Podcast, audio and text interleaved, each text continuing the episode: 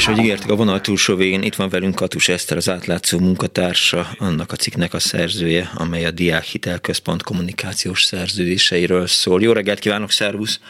Jó reggelt kívánok! A Magyar Péter interjúban volt számodra meglepetés, vagy új információ? Bár lett volna, de nem igazán volt. Ugyanis már évek óta, évek óta foglalkozunk ugye ezekkel a témákkal, hogy főleg a Nemzeti Kommunikációs Hivatalnak a szerződéseivel, és hát a palási cégeivel is természetesen, hogy nem, nem igazán lepődtem meg és ahhoz képest aztán két millióan megnézték ezt.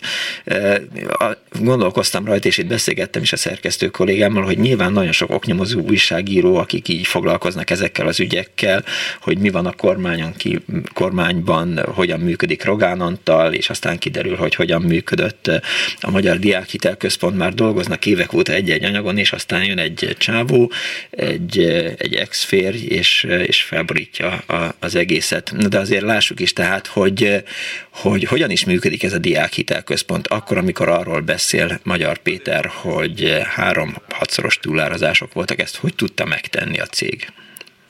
Hát ehhez hosszú lépések vezettek, tehát a kormány évek óta módszeresen, és hát pontosabban a Nemzeti Kommunikációs Hivatal dolgozott azon, hogy ez így kialakuljon.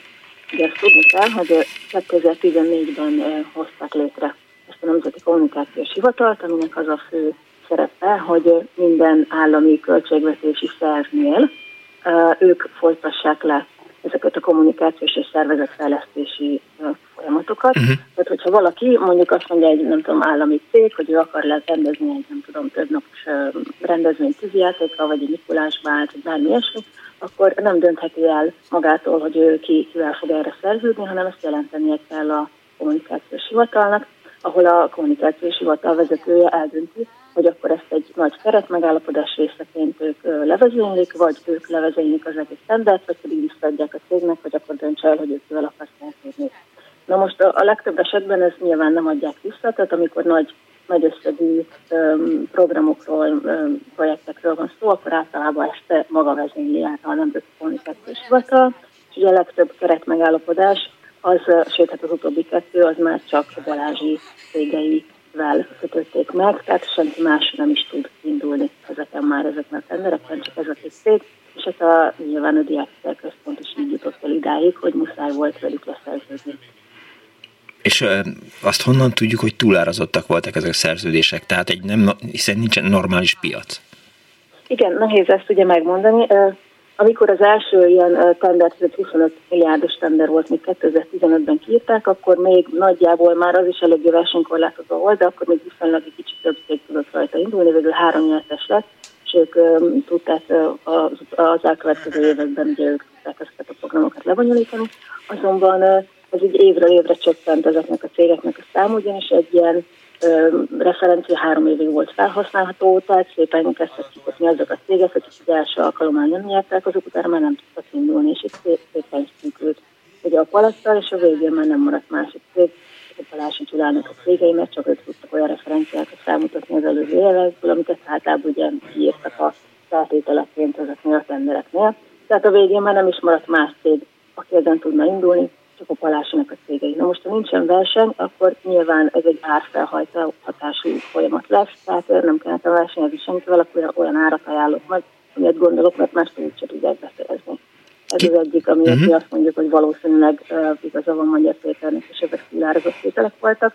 Másrészt uh, Balásék már belebuktak egy, egy, egy ilyen eset biztos volt, amikor a hatóságok, az ellenőrző hatóságok találtak egy tendert, ahol, ahol túl magas árakat ajánlottak meg, és ezért végül érvényteleníteni kellett, tehát nem is kötötték meg velük a szerződést, tehát biztosan volt egy ilyen eset, amikor túlárazott volt az ő ajánlatuk, és hát viszont nem fogjuk tudni megmondani összességében, hogy konkrétan ezek a szerződések túlárazottak voltak, ezt csak akkor tudjuk meg, és erre hát van reményünk még azért, mert hogy mi közérdekű igényést tettünk be, hogy megkapjuk az összes dokumentációt, diákhitelközponttól, ami ezekre a szerződésekre vonatkozik, és azoknak a mellékleteiben elvileg szerepelnie kell az áraknak, és az alapján talán majd tudunk majd valamit mondani. Azon kívül, hogy el kell lopni a pénzt, volt értelme létrehozni a Nemzeti Kommunikációs Hivatalt? Ó, hogy ne volna. Sőt, hát ugye ennek deklarált célja az volt, hogy minden innentől kezdve minden kommunikációs tevékenység az úgy annak megfelelően zajlódjon, hogy ez összhangban legyen a kormányzati célokkal. Ez ugye deklaráltan megfogalmazott cél volt a hivatal felállításának. Tehát innentől kezdve az összes kék plakát, kormányzati propaganda, mert bocsánat, hogy ezzel a szélvel élek, de mhm. akármilyen kormányzati kommunikáció, ez egy ilyen összehangolt folyamatnak a része.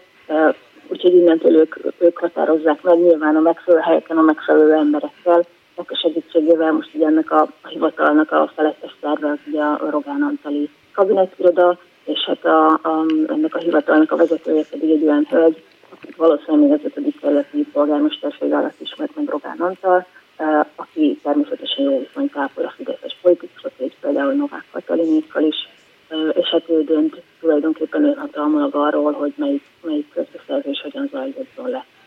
Említetted azt, hogy évek óta foglalkozol a diákhitel központtal, ezek az információk jobbára már a rendelkezésedre álltak. Vajon Magyar Péter szavai elég elegek lesznek ahhoz, hogy, hogy megálljon a vád, ugye, hogy a DK, illetve Bona Gábor is feljelentést tett a diákhitel központ ellen? De nem diákhitel központ ellen, hanem a miatt. Igen, igen, igen, igen, ugye túlározások, feltételezett túlározások miatt. Önmagában nyilván egy jelentés nem elég, tehát ez kell egy olyan vizsgálat, ugye, hogy én is mondtam, hogy megpróbáljuk ugye megszerezni a dokumentumokat, nyilván ugyanezt fogja a hatóság is megtenni, hogy bekéri teljes dokumentációt, és az alapján megpróbál valamire jutni. Én most éppen tegnap jött ki a hír, hogy a én István nagy feljelentőnk is feljelentést tett, és hogy az ő, az ő bejelentése nyomán elvileg már a, már a hatóságok azok elkezdték azt az eljárást, illetve ott több, ugye a Magyar Péter több kijelentését is vizsgálni. Hát ez a kérdés, hogy ezt hogyan fordítjuk vissza, tehát hogy mondjuk azt mondjuk a végén, hogy valóban túlárazottak voltak, de mivel a Magyar Péter vissza alá, akkor ő volt a hibás, és akkor a végén az jön ki, hogy a vallási cégeivel volt probléma, hanem azzal, aki, aki aláírta. És hát ugye a több szerződés azt valóban Magyar Péter írta kettőt biztosan, kettőt nem láttuk dokumentációját, és arra nem tudom mondani, hogy ezt ő írta alá, illetve a legutolsót, amikor ő 2022-ben eljött, már nem ő írta alá. Lehet, hogy Magyar De Péter első körben, bocsánat, le, lehet, hogy Magyar Péter első körben tanul lesz, utána gyanúsította, és végül vádlott és elítélt? Így van, bármi lehet, igen. Hát ugye ő volt akkor ennek a vezetője, tehát nyilván a felelőző felelősség is felmerül. Uh-huh. Lesz ennek az ügynek folytatása szerinted? Vagy megvizsgálják, és aztán nincs itt semmi látnivaló? Hát ugye, ha nem tudják, ez, ez most egy nagyon gonosz feltételezés, de hát sajnos már az elmúlt évek erre elszolgáltak, hogy ilyen feltételezésekkel éljünk, hogyha ha úgy ítélik meg a volt Péter vezette szervek, hogy, hogy ebből ők rosszul jönnének ki, akkor nem biztos, hogy lesz eredménye, de mondom, ez most nagyon ilyen nem, nem túl kedves hozzáállás a részemről, de hogyha mondjuk azt mondjuk, hogy persze igazságosan végigmegy az eljárás, és tényleg megállapítják, hogy túlárazottak voltak, akkor, akkor ennek ugye két végkimenetele lehet, elvégzt a felelősséget, felelősöket felelősségre vonják, viszont viszont a kérdés, hogy ettől még a Nemzeti Kommunikációs Hivatal nyilván ugyanúgy működni fog, én nem hiszem, hogy annak a, az alapjaiban ez változást okozna, vagy hogy ezáltal felül vizsgálnák a központosított közbeszerzéseket. Én erre nem, nem nagyon látok egyelőre reális esélyt. Újságíróként próbáltad elérni korábban Magyar Pétert? Hát önmagában Magyar Pétert nem. Mi ugye alapvetően a közbeszerzéseket figyeltük és azokat uh-huh. vizsgáltuk. Uh, nem emlékszem, hogy az ő neve így egy az egybe felmerült volna a cikkeink során, de, de nyilván eddig ő is asszisztált ehhez, illetve a többi intézményvezető is, ha akarja, ha nem, tehát akaratlanul is, mivel ahogy ő is mondta, hogy igazából nem nagyon van más választás, ezeket az embereket alá kell írni, a teljesítési igazolásokat el kell fogadni, különben megjelenik a NAV, vagy valamelyik Igen, igen. És nyilván azért nem úgy van, tehát amikor azt mondják, hogy a Telexnek nem nyilatkozunk, akkor az nyilván nem jelenti azt, hogy az átlátszónak fogunk.